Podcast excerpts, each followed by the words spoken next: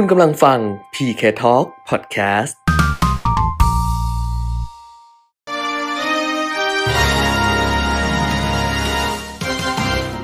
รายการเงินทองต้องรู้ โดยขวัญชนกวุฒิกุลและปิยมิตรยอดเมือง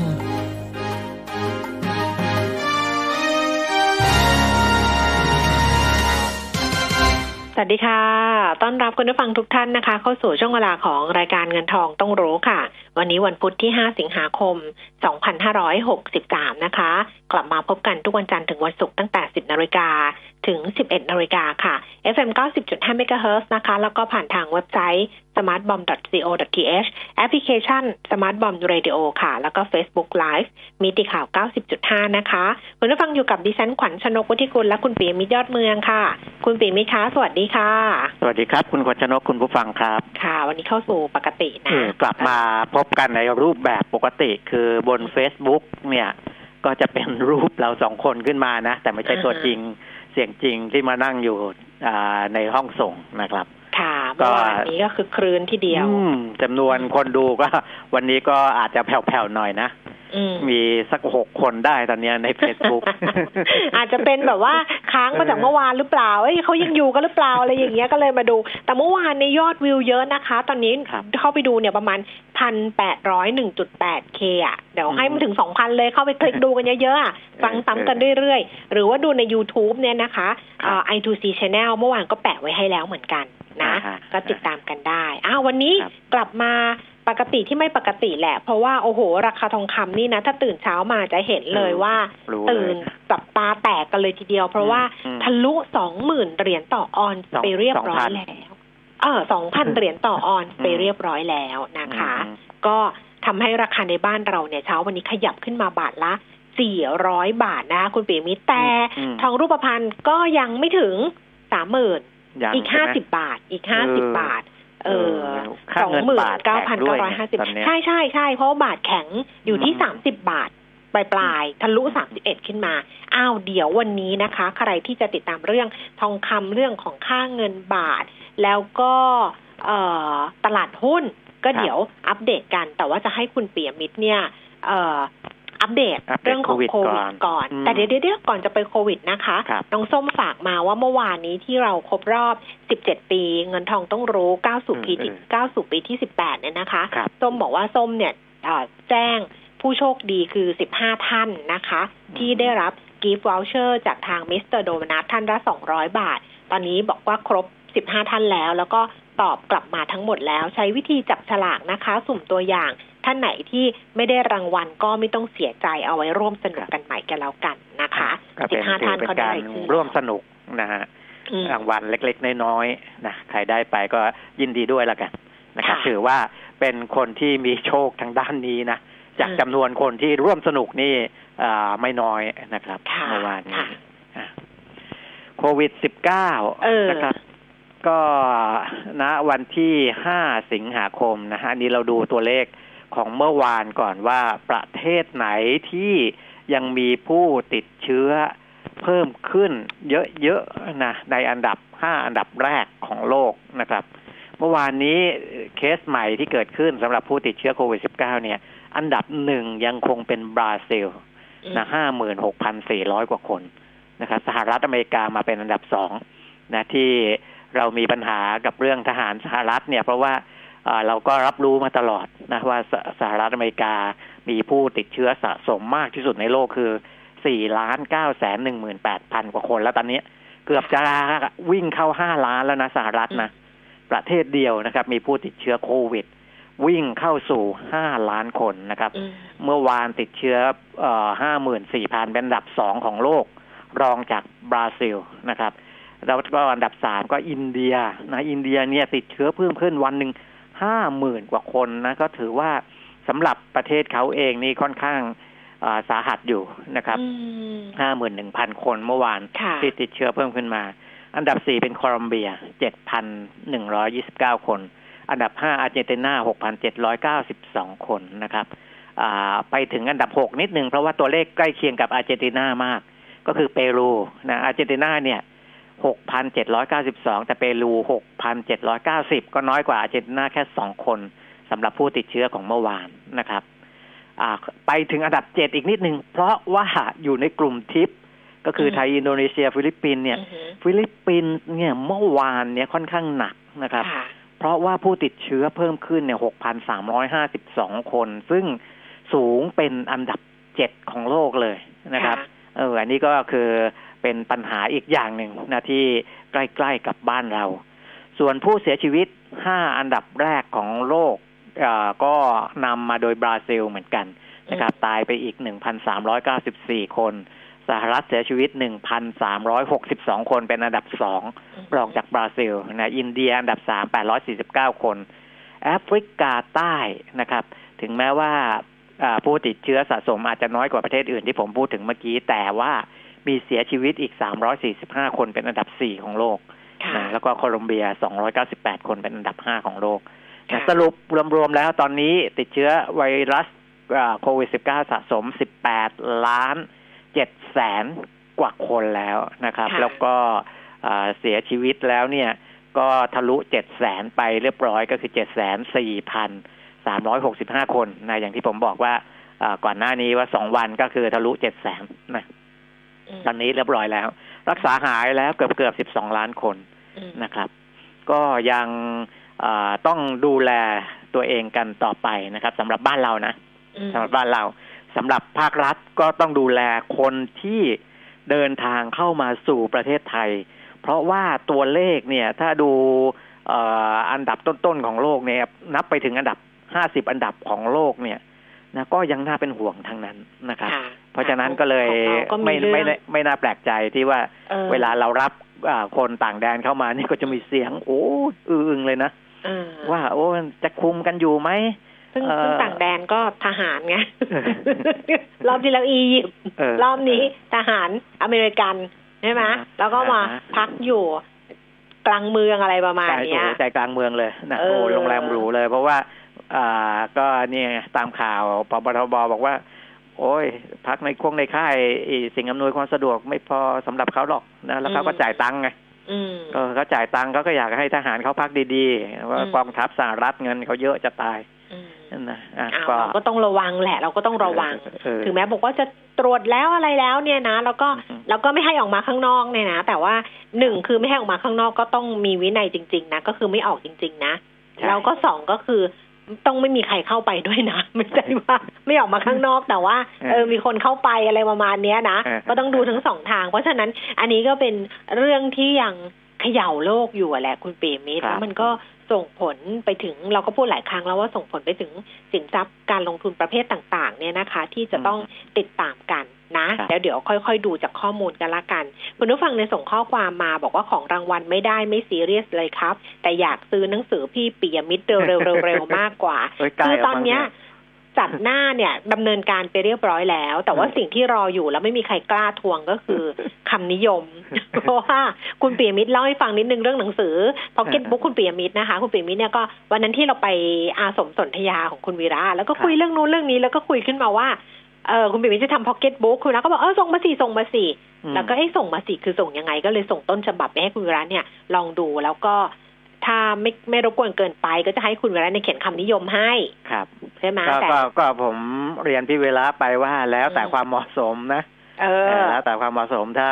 พี่เห็นว่าเหมาะสมที่จะเขียนคำนิยมให้ก็รบกวนด้วยเออประมาณนั้นตอนนี้ก็แหละรออยู่ว่า เอ๊ะมันจะเหมาะไม่เหมาะยังไงเพราะเขายังไม่ได้ใช่ตอบใช่อะไรกลับมานอกจากรับทราบนะเออแต่ที่เชื่อว่าเขาอ่านจบแล้วแหละเพราะว่ามันไม่เยอะแล้วก็คุณใช่วีระใช่เขาอ่านหนังสือเร็ว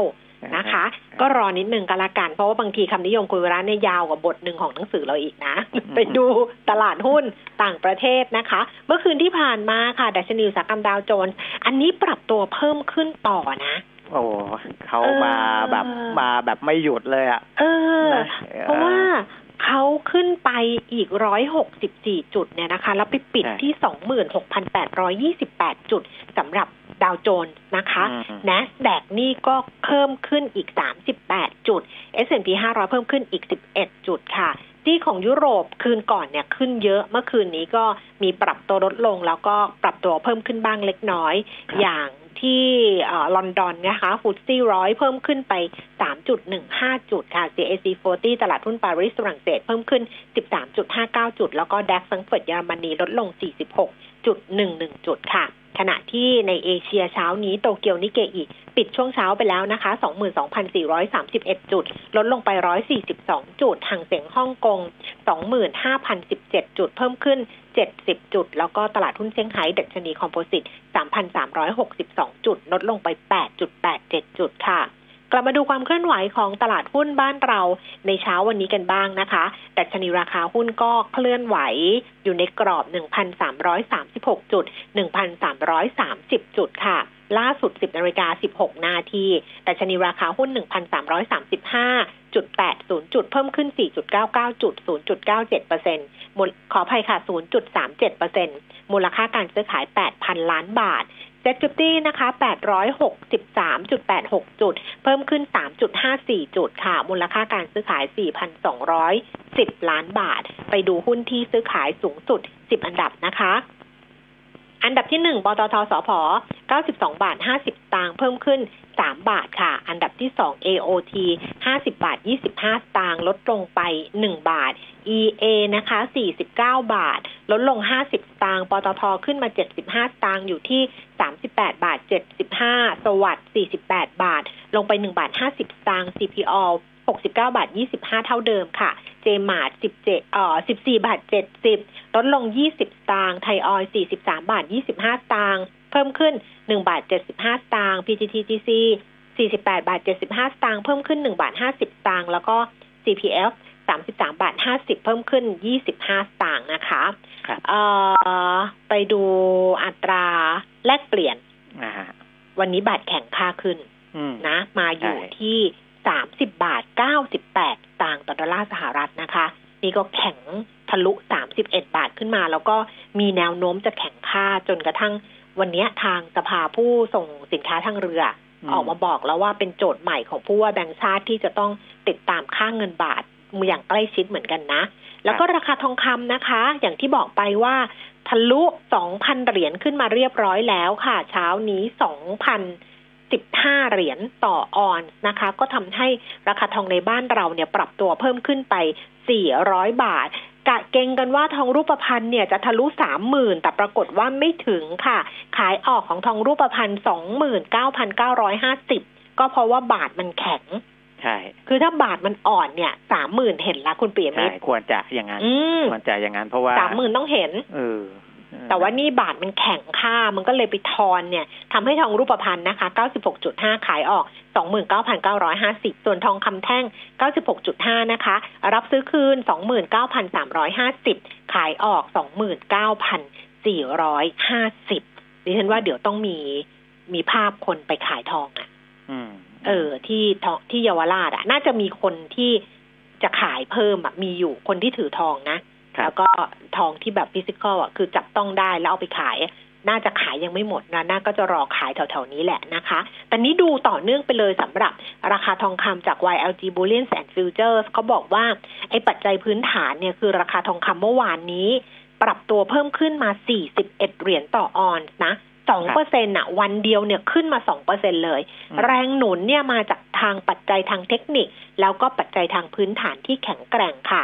ทางเทคนิคมันเกิดแรงซื้อทางเทคนิคหลังจากที่ราคา สามารถทะลุขึ้นมายืนเหนือระดับสูงสุดเป็นประวัติการได้ หลังจากทดสอบหลายครั้งในช่วงที่ผ่านมา นอกจากนี้นะคะ ราคาทองคำยังได้รับแรงหนุนจากแรงซื้อสินทรัพย์ปลอดภัย ในวงกว้างท่ามกลางความเสี่ยงทางเศรษฐกิจและการเมืองค่ะ ก็ส่งผลให้ราคาทองคำเนี่ยได้รับแรงหนุนพร้อม ๆ กับพันธบัตรรัฐบาลสหรัฐ ซึ่งแรงซื้อพันธบัตรรัฐบาลสหรัฐเนี่ยกดดันให้บอลยิวสหรัฐ อายุ 5 ปี แต่ระดับต่ำสุดเป็นประวัติการ อันนี้ที่ฉันรายงานแทนคุณปีมิตเปิลเลยละกัน ส่วนบอลยิวสหรัฐ 10 ปีนะเขาบอกว่าปรับตัวลดลงสู่ระดับ 0.505เปอร์เซ็นซึ่งต่ำสุดในรอบ 5 เดือนค่ะ ไอแรงซื้อพันธบัตรรัฐบาล แล้วไปกดดันให้บอลยิวผลตอบแทนจากพันธบัตรมันลดลงเนี่ย เป็นแรงหนุนเพิ่มเติม ให้กับทองคำในฐานะสินทรัพย์ที่ไม่ได้ให้ผลตอบแทนในรูปของดอกเบี้ยนะคะ พร้อมกันนี้เขาบอกทองคำเนี่ยยังได้รับแรงหนุนจากความหวังเพิ่มเติมว่าเดโมแครตแล้วก็ทำเนียบขาวจะบรรลุข้อตกลง เกี่ยวกับมาตรการกระตุ้นเศรษฐกิจทางการคลังรอบใหม่ในไม่ช้านี้นะคะ ซึ่งสภาพคล่องที่เพิ่มขึ้นเนี่ย มันก็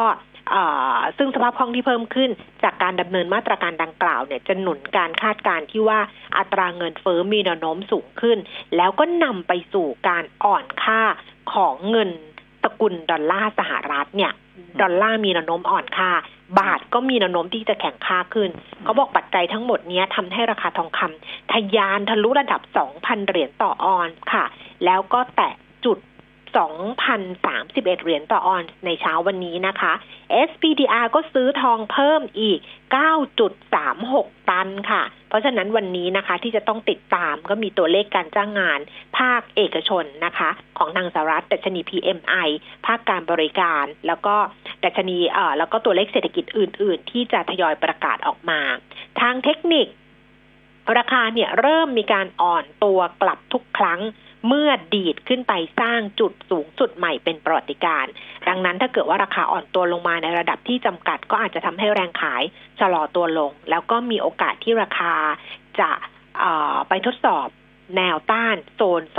2,031 เหรียญได้อีกครั้งหนึ่งนะคะ ซึ่ง YLG เนี่ยเขาประเมินกรอบระยะสั้นนะคะ คุณเปียมิตร แนวรับ 2,011 ถึง 2,000 เหรียญนี่มันยกขึ้นมาแล้วไง ใช่ คือมันยกเหนือสองพันมา มันก็จะเป็นไอ้จากแนวต้านสองพันนะมันก็กลายเป็นแนวรับสองพันเหรียญแล้วแล้วก็แนวรับถัดไปที่สำคัญจะอยู่ที่หนึ่งพันเก้าร้อยแปดสิบแปดเหรียญต่อออนค่ะอันนี้เป็นของ YLG Bullion and Futures นะคะ คือคักทีเดียว ราคาทองนี่ไปมีผลกับโรงรับจำนำด้วยนะ เออเออ เพราะว่าตอนนี้ทางโรงรับจำนำหรือว่าถ้าเป็นภาษาที่เป็นทางการนี่ก็คือสถานธนานุเคราะห์ นะคุณประสงค์พันลิมาผู้อำนวยการสถานธนานุเคราะห์บอก ตอนนี้โรงรับจำนำเนี่ยมีสภาพคล่องส่วนเกินเยอะมากเลยนะเพราะว่าคนที่เคยเอาทองมาจำนำเนี่ยมาถ่ายคืนไปอ๋อเอาไปขายเอาไปขาย เออ ไม่จำนำแล้วนะราคาดีก็ถ่ายไปขายนะจากยอดของเดือนอพฤษภาคมที่ผ่านมาเนี่ย เงินที่เขามาถ่ายคืนไปเนี่ยเกือบเกือบห้าร้อยล้านบาท เฉพาะทองนะ ไม่ไม่รวมกับ สินทรัพย์อย่างอื่นๆนะครับเดิมเนี่ยมียอดจำนำ4,794 ล้าน ก็เหลือ 4,299 ล้านนะก็ประมาณเกือบเกือบ500 ล้าน ก็เอาไปจำหน่ายแทนที่จะจำนำนะอันนี้ก็มีผลเหมือนกันนะครับแต่จริงๆ คนที่ไม่เดือดร้อนเนี่ย ก็เอออาจจะเก็บไว้ก่อนก็ได้นะอันนั้นก็ทิศทางมันก็ยังราคาทองคำอย่างที่บอกอะดอลลาร์มันเสถียร น้อยกว่าทองคำแล้วตอนนี้ แต่ก็คิดนะ คิดเหมือนกันตอนแรกก็คิดว่า เออ ถ้าเกิดว่ามีทองอยู่เรามีอยู่ต้นทุนสองหมื่นกว่าๆแบบเนี้ยสองดิฉันว่าคนที่มีต่ำกว่าสองหมื่นห้าเนี่ยก็มีเยอะเหมือนกันประมาณสักสองหมื่นสองไอ้หมื่นแปดคงไม่เหลือแล้วล่ะหมื่นแปดน่าจะขายไปแล้วล่ะแต่สองหมื่นสองอะไรอย่างเงี้ยน่าจะยังมีอยู่ ก็ก็ไปคิดแทนเขาตัวเองไม่มีค่ะ มีสิบสี่จุดเจ็ดกรัมแบบที่บอกไว้แล้ว บางท่านบอกนึกว่ามีสิบสี่บาทป่ะหอสิบสี่จุดเจ็ดกรัม ไม่ถึงหนึ่งบาทด้วยซ้ำก็คิดแทนเขาไงว่า เออ ถ้าเกิดเขามีสองหมื่นต้นต้นสองหมื่นสองหรือไม่เกินสองหมื่นห้าเนี่ยเขาจะขายไหมใช่เออดิฉันก็คิดว่าเขาจะขายไหมแล้วดิฉันก็คิดว่า ถ้าเขาขายแล้วเขาจะเอาเงินไปทำอะไร เออ นี่ไงคือเวลาเราอย่างเงี้ยคุณปิมิตมันจะมีคำถามนะคะ คุณผู้ฟังว่าหนึ่งคือ เราขายเราได้กำไรขายแล้วเห็นเห็นมันก็แล้วแต่คนใช่ไหมใช่ใช่ว่าว่าคนคนนั้นเนี่ยเขามีความต้องการเงินไปทำอะไร เราจะเอาเงินไปทำอะไรเราจะเอาเงินไปทำอะไร เพราะว่าขายเพื่อไปใช้ในสิ่งที่จำเป็น ก็โอเคนะอ่าก็ก็ก็สมควรอะเออก็โอเคเพราะทรัพย์สินตัวไหนที่มันได้ราคาดีแล้วราคามันก็ขึ้นมาเยอะไงเออ ถ้าไปนำไปใช้ในสิ่งจะเป็น มันก็โอเค มันก็ดี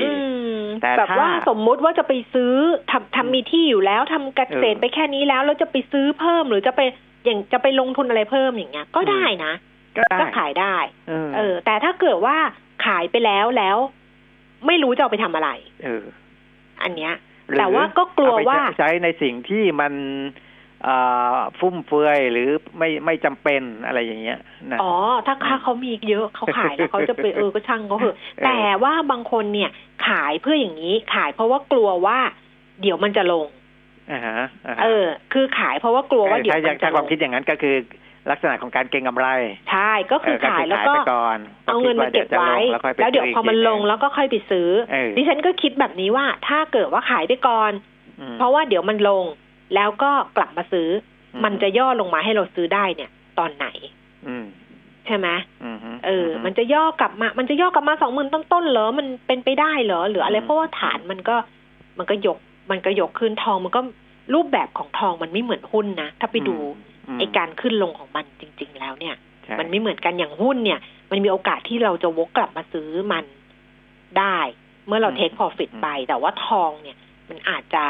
ยากนิดนึงมันย่อลงมาให้เราซื้อได้ แต่ว่ามันจะย่อได้แค่ไหนอันเนี้ยค่ะ เพราะฉะนั้นแต่เนี่ยถ้าเก่งกำไรในลักษณะของทองคำแท่ง ซึ่งมันมีส่วนต่างราคาซื้อกับขายไม่เยอะเนี่ยมันก็ยังโอเคนะอืมแต่ถ้าเป็นทองรูปพรรณเนี่ยมันมีส่วนต่างโอ้ย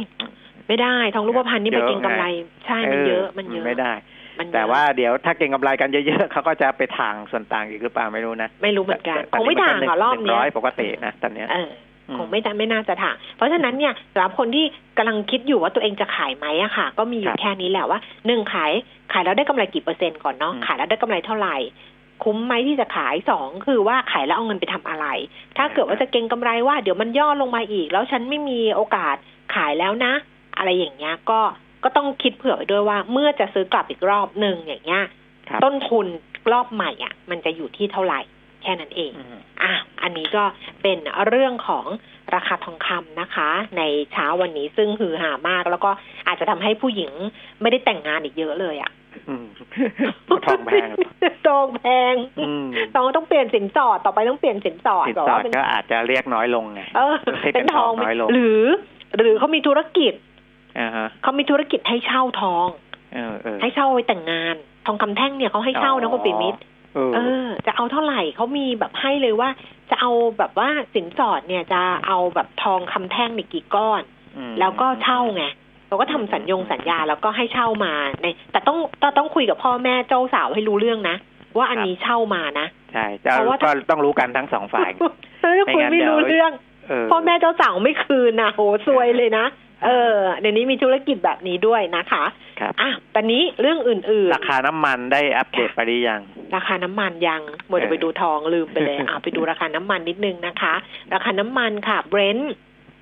44 เหรียญ 35 เซนต์ลดลงไป 8 เซนต์ West Texas 41 เหรียญ 60 เซนต์เพิ่มขึ้นมา 10 เซนต์แล้วก็ดูไบ44เหรียญ8เซนต์เพิ่มขึ้นมาประมาณ 20 เซนต์นี่อยู่โซน 44 เหรียญนะ ทั้ง Brent ทั้งดูไบนะคะอ่าเวสเท็กซัสก็ 41 เหรียญค่ะอืมนะครับ ก็เอ่อจะเห็นว่าตอนนี้เนี่ย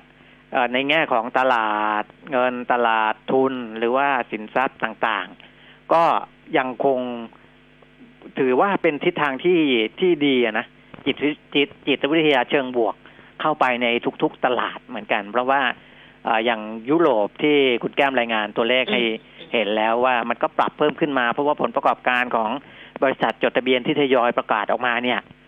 มันส่วนใหญ่มันดีกว่าที่คาดอืมนะคือคิดว่ายังไงมันต้องแย่อย่างงู้นอย่างนี้อยู่แล้ว คือเผื่อใจไว้เยอะแล้วสำหรับอะไรที่มันแย่ๆนะจากโควิด -19 พอมันออกมาไม่ได้แย่แบบนั้นเนี่ยมันก็เลย กลายเป็นอ่าจิตวิทยาเชิงบวกทั้งทั้งที่ที่บอกว่าไม่ได้แย่อย่างที่คาดแต่มันก็แย่นะอืมเออ มันไม่ได้ดีนะครับ ต้องต้องต้องต้องต้องคิดตรงนี้ด้วยนะมันมันไม่ได้ดีเหมือนเมื่อก่อนก่อนโควิด เพียงแต่ว่ามันไม่แย่เหมือนที่คาด แล้วพอมันออกมา มันก็เลยกลายเป็นดี แล้วก็ทำให้ดัชนีหลายตัวเนี่ย เกือบเกือบจะทำนิวไฮในรอบประวัติศาสตร์ด้วยซ้อืมำ นะโดยเฉพาะทางฝั่งยุโรปอเมริกาเนี่ยนะครับ อันนั้นก็อ่าน่าคิดเหมือนกันนะค่ะส่วนทางฝั่งเอเชียเองก็เอ่อมีการรอดูตัวเลขอื่น ๆ เช่น ดัชนีผู้จัดการฝ่ายจัดซื้ออะไรพวกเนี้ยนะที่ค่ะอ่ามีการคาดหมายกันก่อนหน้านี้ว่าน่าจะออกมาไม่แย่มากมั้ง แต่ของจีนที่ประกาศออกมาที่เป็นดัชนีผู้จัดการฝ่ายจัดซื้อภาคบริการเนี่ย นะตอนเดือนกรกฎาคมก็ลดลงจากเดือนมิถุนานะ มิถุนาเนี่ยห้าสิบแปดจุดสี่กรกฎาห้าสิบสี่จุดหนึ่งอืมนะครับ ก็อ่าคือตอนมิถุนาเนี่ยมันมิถุนาขึ้นไปค่อนข้างแรงนะเพราะว่าเป็นระดับที่สูงเลยห้าสิบแปดจุดสี่เนี่ยดีดขึ้นไปค่อนข้างสูง อาจจะเป็นเพราะว่ามันมันหลังคลายล็อกได้ระยะหนึ่งนะมันอยู่ในช่วงที่เขากับกำลังกระตุ้นการจัดซื้อพอดีค่ะ นะครับพอกรกฎาคมเนี่ยมันก็เลยแผ่วลงมาหน่อยนะมาอยู่ที่ห้าสิบสี่จุดหนึ่งแต่ก็ยังอยู่เหนือระดับห้าสิบนะอันนี้ภาคบริการถือว่าอยู่ในระดับของการขยายตัวอืมนะครับ ส่วนอ่าดัชนีอื่น ๆที่มันเพิ่มขึ้นมาเนี่ย จริง ๆ ก็ยังต้องรอดูอีกทีหนึ่งนะคือฝ่ายทางทางจีนเนี่ย เนื่องจาก GDP เขา ในช่วงไตรมาสที่สองมันมันดูดีขึ้นอืมนะครับเพราะฉะนั้นเนี่ยก็คาดหวังกันไว้ว่า ดัชนีอื่น ๆ ที่อ่าไปหนุน GDP เนี่ยมันก็ควรจะดีขึ้นด้วยนะครับ ก็ประมาณนั้นนะถ้าเกิดว่าในฝั่งเศรษฐกิจของจีน ส่วนฝั่งสหรัฐเนี่ยอันนั้นเรารู้กันอยู่แล้วว่าประธานาธิบดีโดนัลด์ทรัมป์ให้ความสำคัญกับการกระตุ้นเศรษฐกิจนะเพราะฉะนั้นทีมที่ปรึกษาเศรษฐกิจของประธานาธิบดีโดนัลด์ทรัมป์เนี่ยเขาดูทุกนาทีอยู่แล้วอืม นะว่าจะกระตุ้นตรงไหนได้บ้าง ตรงไหนที่มันแผ่วไป เขาก็จะพยายามกระตุ้นตรงนั้นนะเพราะมันจะไปมีผลกับการเลือกตั้งในเดือนพฤศจิกายนด้วยนะครับ ค่ะอะค่ะก็เป็นในในสภสภาพสถานการณ์ของโลกนะครับที่ค่ะที่เกิดขึ้น ซึ่งซึ่งเมื่อกี้เราก็พูดไปนิดนึงเรื่องของดอลลาร์ที่มันมีแนวโน้มที่จะ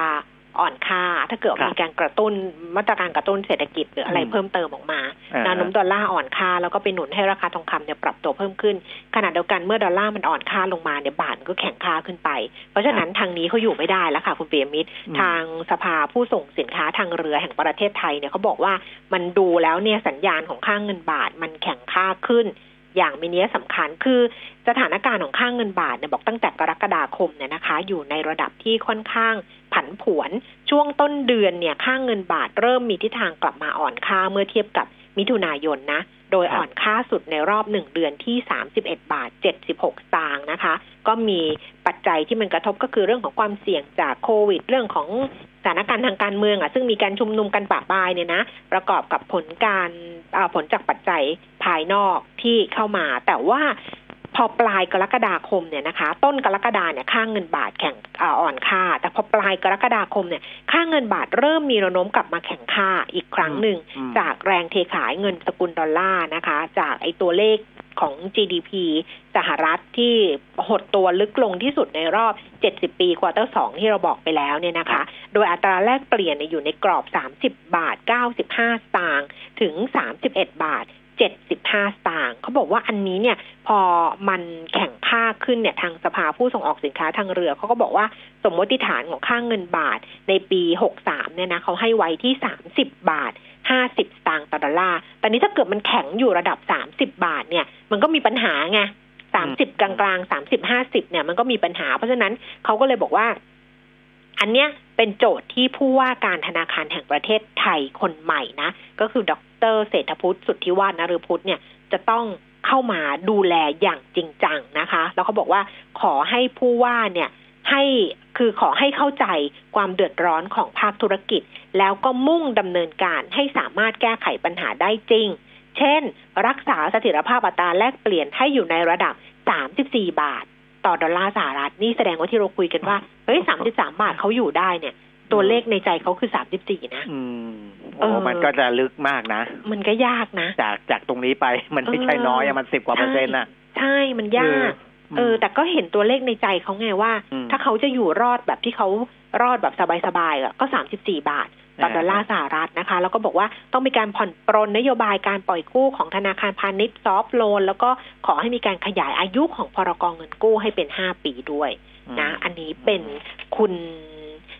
กัญญพักตันติพิพัฒนพงศ์ประธานสภาผู้ส่งสินค้าทางเรือ แห่งประเทศไทยนะคะ ที่บอกว่ารัฐบาลเนี่ยต้องเข้ามาดูแลเรื่องของการส่งออกอย่างจริงจัง เพราะว่ามันหายไปเยอะเลย แล้วก็แบงก์ชาติก็ต้องดูเรื่องของค่าเงินบาท อย่างจริงจังด้วย นี่พูดไปทั้งหมดเนี่ยลืมบอกไปว่านักวิเคราะห์ช่วงที่สองคือ ที่จะเข้ามาคุยกับเราจะเป็นคุณเทิดศักดิ์ทวีธีรธรรมนะคะ จากบริษัทหลักทรัพย์เอเชียพลัสค่ะคุณผู้ฟังเมื่อวานคำถามเนี่ยมีค้างอยู่ พอสมควรค่ะ แต่ว่าพี่เทิดเขาตอบเร็ว เพราะฉะนั้นเนี่ยคุณผู้ฟังฝากเพิ่มมาได้เลยรับรองวันนี้ไม่ผิดหวังได้ตอบกันหมดแน่ๆ0 2 3 1 1 5 6 9 6นะคะสำหรับคนที่จะโทรมานะ0 2 3 1 1 5 6 9 6ค่ะ ถ้าเป็น Facebook ก็ไปที่ขวัญชนกวุฒิกุลแฟนเพจนะคะ ถ้าไลน์ก็เหมือนเดิมก็คือ Line แอด PK Talk นะคะแอดเป็น Line Official นะคะ มีเครื่องหมายadd ข้างหน้าด้วย add P P ย่อมาจากปิยมิตร K ย่อมาจากขวัญชนก แล้วก็ Talk T A L K ติดกันเลย Line add PK Talk ก็ add เข้ามาแล้วก็ฝากคำถามไว้นะคะสำหรับคำถามหุ้นในช่วงที่2กับคุณเทิดศักดิ์ทวีธีระธรรม จากบริษัทหลักทรัพย์เอเชียพลัสค่ะอะนะนะก็ ย้อนไปเรื่องของสหรัฐกับจีนนิดหนึ่งนะอืม TikTok นั่นก็เป็นประเด็นหนึ่งนะ ซึ่งก็รอดูว่าเขาจะเทคโอเวอร์กัน เอ้ยไม่ใช่เทคโอเวอร์จะซื้อตกลงกันซื้อขายหุ้นนะอ่าบางส่วนที่เพื่อที่จะให้บริการในสหรัฐแคนาดาอ่านิวซีแลนด์อะไรพวกเนี้ยนะได้ได้เสร็จเมื่อไหร่ แต่ว่าอืมเอกอัครราชทูตจีนประจำสหรัฐ ก็ออกมาพูดนะ บอกว่าอ่า ครั้งเนี้ยเหมือนคล้ายๆจะเป็นการเปิดสงครามเย็นรอบใหม่ของสหรัฐอเมริกา ซึ่งจะไม่เป็นประโยชน์กับฝ่ายหนึ่งฝ่ายใดนะครับ แต่จีนยังไม่ได้ตอบโต้อะไรมเยอะนะครับ แต่ว่าอ่าเราจะเห็นได้ว่าก่อนหน้านี้ก็คือการปิดสถานกงสุลจีนในฮิลสตันนะแล้วก็จีนก็ตอบโต้ด้วยการปิดสถานกงสุลสหรัฐในเฉิงตูนะอันนั้นเป็นไม้ไม้ที่หนึ่งนะครับ ส่วนในเรื่องของ t ิ k t o k เนี่ยมันก็ยังไม่รู้ว่าจีนจะตอบโต้อย่างไร เพราะฉะนั้น ความระหองระแหงระหว่างจีนกับสหรัฐก็ยังมีอยู่นะ ยังไม่ได้หมดไปนะครับอืมส่วนเรื่องของอาค่าเงินก็อาจจะไปเกี่ยวข้องกับอัตราดอกเบี้ย ซึ่งวันนี้สิใช่ไหมอ๋อวันนี้ใช่ใช่แบงค์ชาติเออแบงค์ชาติกนงซึ่งนะคะคณะกรรมการนโยบายการเงินอืมก็จะมีการประชุมกันด้วยนะครับอืมซึ่งศูนย์วิจัยกสิกรไทยเมื่อวานพูดถึงของกรุงศรีอืมกรุงศรีนะบอกว่ายังไม่ลด เออศูนย์วิจัยใช่กไหมสิกรไทยก็คิดเช่นเดียวกันว่าอืมไม่น่าจะลดจาก 0.5เปอร์เซ็นอืมเหตุผลที่ศูนย์วิจัยกสิกรไทยมองอีกอย่างหนึ่งก็คือว่า ตอนนี้มันกำลังอยู่ระหว่างการเปลี่ยนผ่านนะทั้งผู้ว่าการธนาคารใช่แห่งประเทศไทย แล้วก็รัฐมนตรีว่าการกระทรวงการคลังด้วยนะเออทั้งนโยบายการเงินและนโยบายการคลังด้วย ซึ่งจริงๆ ในกรงงเนี่ย ก็มีทั้งสองฝั่งอยู่ในนั้นอืมนะครับ เพราะฉะนั้นจะรอให้อ่าผู้บริหารของทั้งสองนโยบายนี้ลงตัวเรียบร้อยก่อนไหมอืมนะครับ แล้วค่อยมามาพิจารณาจริง ๆ จังกันอีกที ช่วงนี้ก็ใช้อัตราดอกเบี้ยเท่านี้ไปก่อนนะก็คืออ่า0.5เปอร์เซ็นตนะครับ อันนี้ก็ก็เป็นอีกเหตุผลหนึ่งที่เขาคิดว่าน่าจะยังไม่มีการลดหรือการเปลี่ยนแปลงนโยบายอัตราดอกเบี้ยในระยะนี้อื นะมครับในแต่เดี๋ยวก็ตอนนี้ต้องดูการแถลงของแบงค์ชาติว่าจะให้น้ำหนักกับเรื่องไหนเนี่ยเป็นพิเศษแล้วก็กังวลกับอะไรเป็นพิเศษ เพราะอันนี้มันก็ครับจะจับทิศจับทางได้นะคุณปีอ่ามิตฮะรเนาะว่าจะเป็นยังไงต่อใช่นะคะ อีกเรื่องหนึ่งเนี่ยเมื่อวานกรตเขามีข่าวออกมาอีกฉบับหนึ่งตอนช่วงค่ะช่วงเย็นๆเนี่ยนะเตือนผู้ถือหุ้นบริษัท W แต่นะเป็นอัอยู่นี้ใช่ไหมเออเออเป็นเป็นอักษรตัวเดียวนะ ซึ่งเราก็อ่าไม่ได้เห็นเยอะเท่าไหร่นะครับ ชื่อบริษัทเต็มๆของคือของเขาคือคือบริษัท Wow Factor จำกัดมหาชนนะซึ่งอันเนี้ยมันเป็นเคสที่ผมยังไม่ได้ไปดูเอ่อรายงานโดยละเอียดนะ ก็ดูจากข่าวของกลตก็พอจะเห็นอ่าทิศทางที่ทำไมกลตเขาถึงต้องออกมาเตือนผู้ถือหุ้นของบริษัท W ว่าให้ศึกษาข้อมูลก่อนตัดสินใจซื้อหุ้นเพิ่มทุนของ W เพื่อที่จะเอาเงินจากการเพิ่มทุนเนี่ย ไปรับโอนกิจการร้านโดมิโนพิซซ่าอืมนะ เพราะว่าไอ้เคสอย่างนี้เนี่ย เขาจะต้องตั้งที่ปรึกษาทางการเงินอิสระขึ้นมา ใช่ เออ แล้วก็ที่ปรึกษาทางการเงินอิสระ เนี่ย เขามีความเห็นว่ามูลค่าที่เข้าไปซื้อโดมิโนพิซซ่าเนี่ย ไม่เหมาะสมอืมนะ ไม่เหมาะสมนะครับ แล้วก็อ่า ไม่ใช่เท่านั้นนะมันก็ยังมีเรื่องของเงื่อนไขการชำระเงินการคิดดอกเบี้ย ก็ไม่เป็นธรรมนะก็ไม่เป็นธรรมด้วยนะครับ เพราะฉะนั้นก็เลยเตือนว่า เอ๊ะผู้ถือหุ้นของ W คิดดูก่อนอีกทีนะ ที่เขาจะไปอขออนุมัติในเรื่องของของการเพิ่มทุนตรงนี้นะครับ 10 สิงหาคมจะเป็นวันกำหนดรายชื่อผู้ถือหุ้นที่มีสิทธิ์จองซื้อหุ้นเพิ่มทุน เพราะฉะนั้นอ่าใครที่จะไม่ใช้สิทธิ์เนี่ยก็ต้องขายออกไปก่อนอืมนะถ้าอ่าไปถึงตรงนั้นเขากำหนดรายชื่อ แล้วคุณก็เป็นหนึ่งในผู้ที่จะได้รับสิทธิ์ในการซื้อหุ้นเพิ่มทุนหนึ่งหุ้นเดิมต่อ 0.3 หุ้นใหม่ ราคาที่เสนอขาย 12 สตางค์ 0.12 บาทนะครับอ่าก็อันเนี้ยก็คือมันมีเรื่องของราคาที่จะเข้าไปเข้าไปซื้อโดมิโน พิซซ่านะค่ะมีการวางเงินมัดจำในรูปแบบของเงินยืมเงินยืมก่อน100ล้านบาทโดยไม่คิดดอกเบี้ยนะอืมแล้วพอจะลงนามในสัญญาโอนกิจการเนี่ยจะต้องวางเงินมัดจำอีก40ล้านบาทนะอ่าอย่างนี้เป็นต้นนะครับ แล้วก็อ่าสิ่งที่ที่ปรึกษาทางการเงินอิสระหรือว่า IFA บอกเนี่ยก็คือ ผู้ถือหุ้นไม่ควรจะอนุมัติให้มีการเข้าไปรับโอนกิจการโดมิโนพิซซ่าเนื่องจากว่ามูลค่าไม่เหมาะสม มูลค่าที่ IFA ประเมินเนี่ยร้อยสามสิบเก้าถึงสามร้อยสี่สิบสี่ล้านบาท ต่ำกว่ามูลค่าที่ W จะไปซื้อที่400ล้าน คืออาวาวเนี่ยจะเข้าไปซื้อ400ล้าน ค่ะ แต่ว่าที่ปรึกษาประเมินที่ปรึกษาทางการเงินบอกว่ามูลค่ามันอยู่แค่ ถ้าสูงสุดเลยนะอืม345ล้านบาทแค่นั้นเองอืมหรือถ้าต่ำ140ล้านบาทแค่นั้นเอง 140กับ400มันต่างกันเยอะนะฮะนะครับ อันนั้นก็เป็นเรื่องหนึ่งแล้วก็ยังมีเรื่องของดอกบ้งดอกเบี้ยเรื่องของการชำระเงินอีกอะผู้ถือหุ้นก็ไปดูกันเองแล้วกัน เพราะว่าอันนี้คือบทบาทของกลตเขาทำได้ ประมาณนี้ก็คือให้มีผู้ที่เป็นคนกลางเข้าไปประเมินมูลค่า ก็คือที่ปรึกษาทางการเงินอิสระนั่นแหละ ส่วนผู้ถือหุ้นจะเชื่อหรือไม่เชื่อแล้วแต่ท่านเอง เออดิฉันเข้าไปดูสรุป สารสนเทศนะ ของบริษัท Wow Factor เนี่ยไม่รู้จักนะเออคือก่อนหน้านี้ก็ไม่ไม่เคยได้ยินใช่นะ ไม่รู้จักเขาก็บอกว่าธุรกิจเขาที่ทำอยู่เนี่ยเอ่อมีอยู่สามประเภทก็คือมีการลงทุนในหนึ่งธุรกิจอาหารมสองธุรกิจผลิตและจำหน่ายอะไหล่อิเล็กทรอนิกส์ ซึ่งเป็นผู้ออกแบบผลิตและจำหน่ายอุปกรณ์สารกึ่งตัวนำประเภทไดโอด ที่เป็นอุปกรณ์พื้นฐานในวงจรอิเล็กทรอนิกส์สำหรับอุตสาหกรรมเครื่องใช้ไฟฟ้า แล้วก็สามก็คือธุรกิจ ให้บริการเช่าพื้นที่ป้ายโฆษณานอกบ้านหรือว่า out of home media สามธุรกิจนี้คนละเรื่องกันเลย เออ คนละเรื่องกันเลยเขาก็คงคงคงอยากทำตัวเป็นลักษณะของ holding แหละเออ น่าจะเป็นเออ holding เออเป็นประมาณลักษณะนั้นแบบนั้นอืมนะคะเออก็อย่างที่กลตบอกกันละกันว่าให้อ่านใช้อะไรนะต้องต้องศึกษาข้อมูลหรือว่าความเห็นของทางที่ปรึกษาทางการเงินใช่อิสระก่อนกันละกันค่อยตัดสินใจสำหรับผู้ถือหุ้นนะคะครับอะ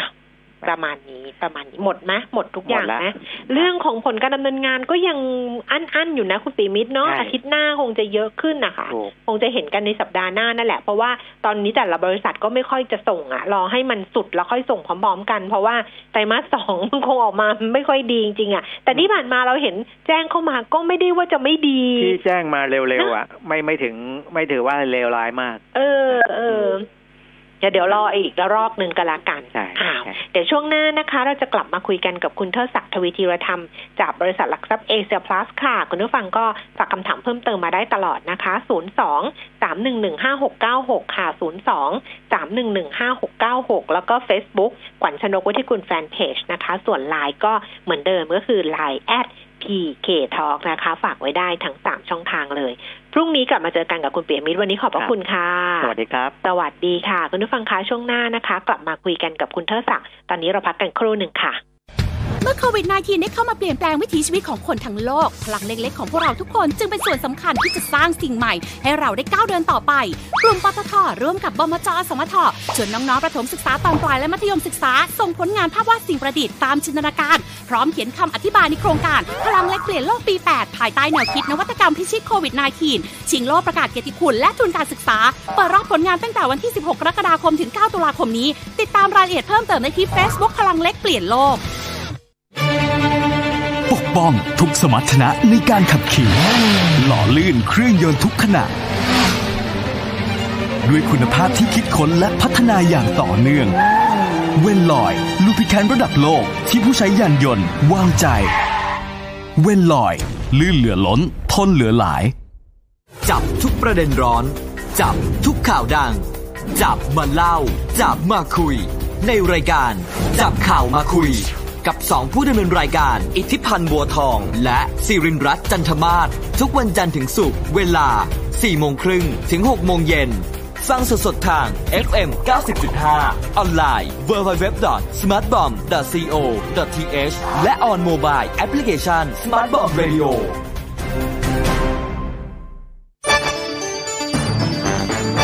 มิติข่าว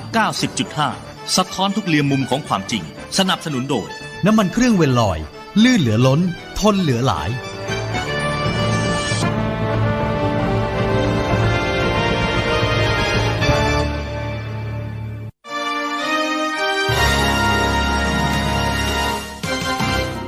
รายการเงินทองต้องรู้ โดยขวัญชนกุธิกุลและปิยมิตรยอดเมือง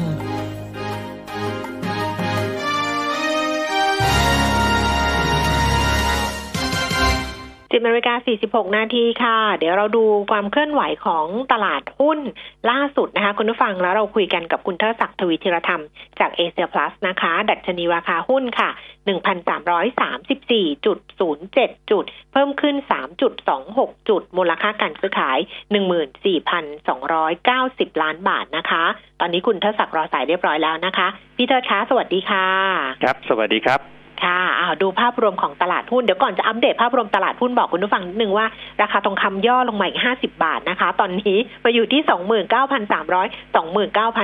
29,400โอ้โหเขาแบบว่า ตอนนี้ต้องทองเท่านั้นเลยนะคะพี่เทิด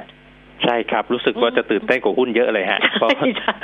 สภาพตลาดหุ้นบ้านเราตอนนี้มันอยู่ในช่วงการปรับฐานนะครับ เพราะว่าจริงๆ ถ้ามองไปช่วงครึ่งแรกของเดือนสิงหาคมเนี่ยนะครับ ผมดูว่ามันมีประเด็นข่าวหลายเรื่องที่รออยู่นะครับ อันแรกๆเนี่ย เป็นเรื่องของผลที่ไม่เกิดขึ้นจากโควิด ซึ่งเราเห็นภาพในช่วงไตรมาสที่สองเนี่ยนะครับ แต่ว่าผลเนี่ยมันจะถูกประกาศออกมาในช่วงประมาณสักกลางๆเดือนนี้นะครับอย่างเช่นตัวเลข GDP เนี่ยนะครับจะประกาศวันที่ 17 สิงหาคมนะครับแล้วตัวกำไรบริษัทจดทะเบียนเนี่ยก็จะถูกประกาศออกมาภายในวันที่ 15 สิงหาคมนะครับซึ่งตรงนี้ ผมว่าทุกคนมองตรงกันนะครับ ว่าไตรมาสที่สองเนี่ยมันจะเห็นตัวเลขอะไรที่ย่ำแย่มากนะครับ แต่ทีนี้ต้องให้ระวังก็คือว่าไอ้ความว่าแย่ของคนแต่ละคนเนี่ยความหมายมันต่างกันนะครับอย่างสมมติว่าเราคิดว่า GDP เนี่ยวุ้นควอเตอร์สองนะครับจะลงประมาณสักติดลบ15เปอร์เซ็นต์นะครับถ้ามันมากกว่านั้นเนี่ยมันก็จะเป็นการเปิดดาวไซด์ให้กับประมาณการ GDP เนี่ยทันทีเลยนะครับแล้วที่ผ่านมาเนี่ยเราก็เห็นมูฟเป็นแบบนั้นนะครับ เพราะว่าแบงก์ชาตินำมาด้วยตัวเลขติดลบ 8.1 นะครับ ถัดมากระทรวงการคลังก็บอกว่าลบ 8.5 นะครับ ถัดมานิดนึงหอการค้าบอกว่าลบ 9.4 นะครับ นั่นก็แปลว่ามุมมองที่เห็นเนี่ยความลึกของตัวปัญหามันต่างกันนะครับ เพราะฉะนั้นตรงนี้ต้องระวังอยู่เหมือนกันนะครับเออร์เน็งบริษัทจดทะเบียนก็เหมือนกันนะครับเราก็คิดว่าเป็นไปได้นะครับที่เห็นการ drop เนี่ย year on year เนี่ยใกล้ๆ 50%เนะครับเพราะฉะนั้นตรงนี้เนี่ยมันก็จะเป็นเป็นตัวที่เปิด downside นะครับอีกเรื่องหนึ่งนะครับที่เข้ามาช่วงกลางๆเดือนเหมือนกันก็คือว่าข้อตกลงการค้านะครับที่มีสัญญาสงบศึกกันระหว่าง สหรัฐกับจีนเนี่ยเขาทำกันไว้เมื่อ 15 มกราคมนะครับช่วงกลางสิงหาเนี่ยจะมีการรีวิวกันนะครับว่าสัญญาในการที่จะสงบศึกเนี่ยมีการปฏิบัติกันตรงตามนั้นไหมนะครับ ซึ่งในเบื้องต้นเนี่ยทางจีนเองก็บอกว่าอาจจะมีการนำเข้าสินค้าจากสหรัฐน้อยกว่าที่คาด เพราะว่าเจอปัญหาเรื่องโควิดนะครับแล้วเท่าที่ดูความสัมพันธ์ระหว่างสองประเทศเนี่ยหลังๆก็เป็นอะไรที่ค่อนข้างจะเป็นในเชิงลบค่อนข้างจะเยอะนะครับ เพราะฉะนั้นประเด็นที่เรามองอยู่เนี่ยมันยังมี3เรื่องในอย่างน้อยนะครับที่เป็นตัวที่บล็อกอยู่นะครับแล้วทำให้ตลาดช่วงนี้เนี่ยยังขยับได้ยากนะครับ แล้วก็มองว่าแนวต้านที่เรามองเห็นเนี่ยนะครับผมคิดว่าไม่น่าจะเกินพันสามร้อยสี่สิบถึงพันสามร้อยห้าสิบจุดในโซนนี้นะครับ ส่วนแนวรับเนี่ยก็ไม่ไม่ได้ลงแรงนะครับ น่าจะเห็นประมาณสักพันสามร้อยถึงพันสามร้อยสิบจุดเป็นแนวรับครับ ค่ะกลยุทธ์การลงทุนล่ะคะ ก็ช่วงนี้ผมคิดว่าพอร์ตอาจจะเป็นอะไรที่ต้อง balance หน่อยนะครับ ผมคิดว่าครึ่งหนึ่งของในพอร์ตเนี่ยต้องเป็นหุ้นประเภท dividend นะครับแล้วอีกครึ่งหนึ่งเป็นหุ้นที่เราคิดว่าน่าจะเห็นการฟื้นตัวกลับของตัว earning ในช่วงครึ่งปีหลังนะครับ ถ้าเป็น dividend เนี่ยยกตัวอย่างนะครับ อย่างเช่นตัว AP นะครับอันนี้จะอยู่ก็ประมาณสักหกเปอร์เซ็นต์กว่านะครับ แล้ว earning quarter สองดีนะครับ MCS นะครับอันนี้ก็ยิวประมาณสักห้าเปอร์เซ็นต์เหมือนกันนะครับแล้วถ้าหากว่าเป็นตัวที่เราคิดว่า turnaround ในช่วงครึ่งปีหลังเนี่ยผมว่าหุ้นไซส์ขนาด CPO นะครับอันนี้ก็เป็นตัวที่น่าสนใจนะครับแล้วก็ตัว BM ก็เป็นอีกตัวหนึ่งแต่ว่าจะดูเรื่องเออร์เน็งครึ่งปีหลังนะครับค่ะอ่างั้นไปต่อที่คำถามคุณผู้ฟังท่านแรกบอกขอแนวต้านของ AI ค่ะครับตัว AI นะครับถ้าดูกรอบการเคลื่อนไหวของตัวราคาหุ้นนะครับ เดี๋ยวนะครับ ซึ่งผมจะช้านิดหน่อยนะครับตัว AI นะครับผมให้ข้อมูลทางพื้นฐานนิดก่อนแล้วกันครับ ก็คือว่าดูผลประกอบการเนี่ยค่อนข้างจะเป็นอะไรที่เทรนยังค่อนข้างแข็งแกร่งนะครับ ใน quarter หนึ่งเนี่ยตัวกำไรของตัว AI นะครับอยู่ที่ประมาณสักร้อยหกสิบหกล้านนะครับ ซึ่งมันก็ดีขึ้นจาก quarter สี่อะอยู่ที่ประมาณสักร้อยสี่สิบแปดล้านนะครับ ทีนี้ถ้ามองชาร์ตนะครับภาพแนวต้านเนี่ยผมคิดว่า น่าจะเห็นเป็น high เดิมนะครับ อยู่แถวบริเวณสัก 1.45 นะครับ ส่วนแนวรับเนี่ยเนื่องจากว่ามันขึ้นไปเป็นแท่งยาวแล้วก็ปรับฐานลงมาเนี่ยนะครับ แนวรับก็แถวแถวบริเวณสัก 1.33 นะครับ น่าจะวิ่งในกรอบนี้ครับค่ะท่านต่อไปถามหุ้นของผาแดงอินดัสทรีนะคะ PDI บอกว่าเห็นหุ้นขึ้นมา ไม่รู้ว่าอิงกับราคาทองเกี่ยวกันหรือเปล่าคะ ก็จริงๆ ผมมองว่าอาจจะจัดหมวดหมู่เขาเป็นพวกราคา commodity นะครับ ทีนี้ commodity เนี่ยเวลาที่เราเห็นเงินบาทมันอ่อนต้นครับเอ่อ US dollar มันอ่อนค่าเนี่ยนะครับมันก็มักจะเห็นการที่ทำให้ราคาพวกนี้เนี่ยถูก quote เป็นสกุลดอลลาร์ที่มันแพงขึ้นนะครับก็ไอ้คำว่าแพงขึ้นเนี่ยอาจจะทำให้เกิดการ เก็งกำไรได้เหมือนกันนะครับ แต่ทีนี้เนี่ยถ้าไปดู e a r n i n g นะครับผมว่ามันเป็นอะไรที่ผันผวนค่อนข้างจะแรงนะครับในระดับไตรมาสอย่างปีที่แล้วเนี่ยขาดทุนนะครับ quarter หนึ่งปีนี้กำไร 63 ล้านนะครับเราจะเห็นอาการสวิงเนี่ยค่อนข้างจะมากนะครับก็ถ้าเทรดดิ้งก็ทำด้วยความระมัดระวังนะครับ ถ้าดูกรอบแนวต้านประมาณสัก 10.45ตัวครับประมาณ 10.5นะครับแล้วก็แนวรับเนี่ยจุดแรกประมาณสัก 8.5 ครับ หุ้น GGC ถ้าติดอยู่ทำยังไงดีคะตัว GGC นะครับ ถ้าดูตามคำแนะนำเนี่ยทางพื้นฐานเราก็ไม่ไม่ไม่ได้แนะนำอะนะครับเอ่อแล้วก็ถ้าดู fair value นะครับเขาทำไว้แถวๆสัก 11 บาทนะครับ ตอนนี้ under ก็จริงแต่ว่าประเด็นในการขับเคลื่อนยังไม่มีนะครับเอ่อถ้าดูติดอยู่นะครับ ผมว่าลองดูแนวรับนะครับแถวๆบริเวณ 9 บาท ถ้าหลุดเนี่ยผมว่าจะต้องคัดทิ้งเหมือนกัน เพราะว่าสัญญาณทางเทคนิคเนี่ยมันจะเป็นอะไรที่เสียค่อนข้างจะมาก ถ้าหลุด 9 บาทนะครับ แล้วก็ถ้าดูไม่ได้หลุดแนวต้านเนี่ยก็จะเห็นเป็นโซนนิ่งเลยนะครับ ตั้งแต่ประมาณสัก 9.5 นะครับ ถึงประมาณสัก 9.8 นะครับ บริเวณนี้เป็นแนวต้านที่ค่อนข้างแข็งแรงครับ ค่ะ Advance ค่ะ ติดอยู่ 188 บาทควรจะถั่วเฉลี่ยไหมถั่วที่ราคาเท่าไหร่ ตัว a d v a n c e นะครับ จริง ๆ ถ้าถ้าดูจากราคาที่ติดกับราคานี้อาจจะไม่ได้ห่างกันมากนะครับ เพราะฉะนั้นเอ่อถ้าไม่ได้ห่างกันมากเนี่ยก็ถ้าคิดว่ามีมากพอแล้ว ผมคิดว่าไม่ไม่จำเป็นต้องถั่วนะครับ แล้วก็จริง ๆ ถ้าดูราคานี้เนี่ยดิวเดนยิวก็ตกประมาณสักสามเปอร์เซ็นต์กว่าดาวไซด์ของประมาณการไม่ค่อยมีเท่าไหร่นะครับ เพราะฉะนั้นผมมองว่าถือเท่าที่มีก็น่าจะพอครับ ถ้าถ้าถ้าคิดว่าจำนวนหุ้นที่มีมีความ balance ดีแล้วในพอร์ตนะฮะก็ไม่จำเป็นต้องเพิ่มครับค่ะ ต่อนะคะการบินไทยค่ะ ต้นทุนสามบาท56สตางค์ควรจะขายหรือถือถ้าขายขายที่เท่าไหร่คะ ครับจริง ๆ ผมเลือก comment ว่าตัวธุรกิจสายการบินเนี่ย เป็นอะไรที่ไม่ไม่น่าที่จะถือครองในช่วงเวลาแบบนี้นะครับจะเมื่อการบินไทยเนี่ยอยู่ในช่วงที่มีการปรับ ฟื้นฟูกิจการนะครับ ซึ่งตรงนี้ผมมองว่าความเสี่ยงที่เกิดขึ้นจากไอ้ตัว operation เนี่ยยังมีอยู่ค่อนข้างมากนะครับ เพราะฉะนั้นเนี่ยอยากจะ recommend ให้สวิชไปใน sector อื่นมากกว่านะครับ อืมแต่ท่านนี้นะท่านต่อไปนะ ถามมาบอกว่าตัวเองเนี่ยมี True นะคะ ต้นทุน True เนี่ยสี่บาทกว่า แล้วถามว่าถ้าจะเปลี่ยนเป็นหุ้นการบินไทยดีกว่าไหมเพราะดูเหมือนว่าถ้าถือยาวๆการบินไทย น่าจะได้กำไรคืนทุนมากกว่า ผมว่ารอรอทุกอย่างให้นิ่งก่อนดีกว่าครับ เพราะว่าเวลาบริษัทที่อยู่ในช่วงของกระบวนการในการฟื้นฟูกิจการเนี่ยมันใช้เวลานานแค่ไหนในบางทีมันตอบยากเหมือนกันนะครับ แล้วก็การบินไทยเนี่ยออกฐานธุรกิจเนี่ยมันก็เกี่ยวเนื่องกับตัวธุรกิจการบิน ซึ่งตอนนี้ถูกโจมตีค่อนข้างรุนแรงจากโควิด -19 นะครับเพราะฉะนั้นในเมื่อเรายังไม่เห็นจุดที่มันจะฟื้นกลับขึ้นมาได้เนี่ยนะครับ ผมว่าการที่สวิตช์เข้าไปเสี่ยงเนี่ยอาจจะเป็นอะไรที่เพิ่มความเสี่ยงให้มากกว่า นะครับค่ะตอนนี้ถ้าเกิดมีทรูอยู่สี่บาทเออเอายังไงดีเอ่อทรูสี่บาท ถ้ามองจากตรงนี้เนี่ย fair value เราทำไว้แค่ประมาณ 3.3 นะครับเอ่อถ้าสี่บาทเนี่ยนะครับผมว่าเอ่อถ้าจะรอดีดก็มีความเป็นไปได้เหมือนกันนะครับ แต่ว่าไอ้การดีดเนี่ยอาจจะกลับไปไม่ถึงเลขสี่นะครับ อาจจะเห็นประมาณสัก 3.5 อันนี้เป็นไปได้นะครับ ถ้าดีดกลับขึ้นมาเกิน 3.5 ขึ้นไปเนี่ย ผมว่าหาช่องสวิชนะครับ ถ้าชอบปันผลเนี่ยแล้วชอบอยู่สื่อสารนะครับ ถ้าตัวใหญ่ๆหน่อยก็จะเป็น a d v a n c e หรือว่า InTouch ก็ได้นะครับ แต่ถ้าเป็นตัวเล็กๆ เนี่ยเราดูไปที่ตัว Inset ครับ อืมอ่างั้นลองดูนะคะ ท่านต่อไปถามแนวรับแนวต้านของ SPVI ค่ะ ครับ ตัว SPVI นะครับจริงๆก็เป็นหุ้นที่ทางเอเซพัทเราแนะนำอยู่เหมือนกันนะครับ เพราะว่าตัวราคาหุ้นเนี่ยถ้าไปเทียบเคียงกับคอมเซเว่นเนี่ยเรามองว่ามันแลกกาดมากเกินไปทั้งๆที่ธุรกิจเนี่ยรายได้จะมาจากขาย Product ของตัว Apple เนี่ยก็ค่อนข้างจะชัดเจนเหมือนกันนะครับทีนี้ถ้าดูราคาตรงนี้นะครับผมว่าเป็นโซนที่ยังสามารถที่จะทยอยรับได้อยู่นะครับ อาจจะรับอยู่ในช่วงแถวบริเวณสัก สองบาทเจ็ดสิบสองบาทเจ็ดสิบห้าบริเวณเนี้ยเป็นเป็นโซนที่เป็นแนวรับนะครับ แล้วก็ถ้าจะดูกรอบนะครับราคา fair value เนี่ยนะครับนักวิเคราะห์ทำไว้ที่สามจุดศูนย์หกนะครับ แล้วก็ถ้าถ้าดูแนวต้านก็คงบริเวณใกล้ ๆ ที่เป็น fair value นะครับค่ะกราฟ Energy นะคะ บอกว่ามีอยู่นิดหน่อยเป็นมือใหม่หัดเล่นค่ะ ได้รับเมลแจ้งว่าได้รับสิทธิ์ Extra 10 ต่อหนึ่งเราควรทำยังไงต่อคะ ครับก็สิบต่อหนึ่งเนี่ยก็คือถ้าถ้ามองภาพก็คือเป็นการเพิ่มทุนนะครับ ถ้ามาถึงจุดนี้เนี่ยผมมองว่าเอ่อเมื่อเอฟไปแล้วก็คงต้องใช้ใช้สิทธิ์ไม่งั้นใช้สิจะทธิ์กลายเป็นถูกไดรูดแบบอืมฟรีๆไปนะครับอืมเพราะฉะนั้นมาถึงจุดนี้ปุ๊บเนี่ยผมว่าก็คงคงไม่ค่อยมีช้อยแล้วละครับ ก็คงต้องใช้สิทธิ์ในการเพิ่มทุนครับค่ะเคแบงแนวรับเท่าไหร่คะ มีอยู่ 99 บาทซื้อถั่วดีไหมคะ เอ่อถ้าเป็นแบงค์นะครับจค่ะริงๆใจผมเนี่ยไม่อยากให้ถัวเลยนะครับค่ะเพราะว่าในภาวะเศรษฐกิจที่ไม่ค่อยดีตรงนี้เนี่ยเอ่อภาพสุดท้ายเนี่ยนะครับ มันจะไปสะท้อนที่คุณภาพสินทรัพย์ของกลุ่มธนาคาร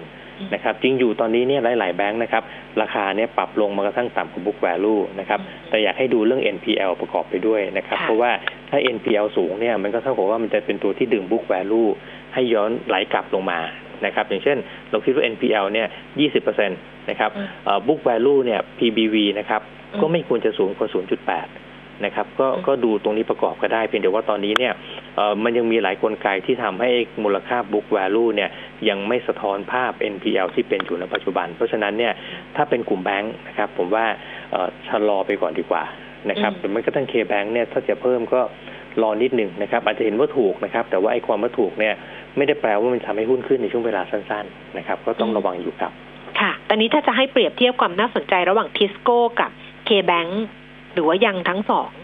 เอ่อถ้าเทียบระหว่างอืมทิสโก้กับเคแบงเนี่ยผมว่าจริงๆเอ่อพักไว้ทั้งคู่เลยดีกว่าอืมครับ เพราะว่าจริงๆ กลุ่มแบงค์เนี่ยถ้าจะคาดหวังเรื่องเงินปันผลเนี่ยนะฮะครึ่งปีแรกก็คงไม่มีแบงค์ไหนจ่ายได้อืมนะครับ ทีเนี้ยเอ่อภาพรวมทั้งปีเนี่ยยังผมยังก้ากึ่งอยู่ว่าขีดความสามารถในการจ่ายเนี่ยเอ่อ จะจะอยู่หรือเปล่านะครับค่ะเหตุผลเพราะว่าเอ่อถ้าไปมองที่ตัวนโยบายของแบงก์ชาติเนี่ยอาจจะอยากให้แบงค์เนี่ยเอ่อคงไอตัวฐานเงินทุนเนี่ยค่ะไว้ให้แข็งแกร่งที่สุดนะครับเพื่อจะรองรับไปตัวเศรษฐกิจที่มันชะลอค่อนข้างจะรุนแรง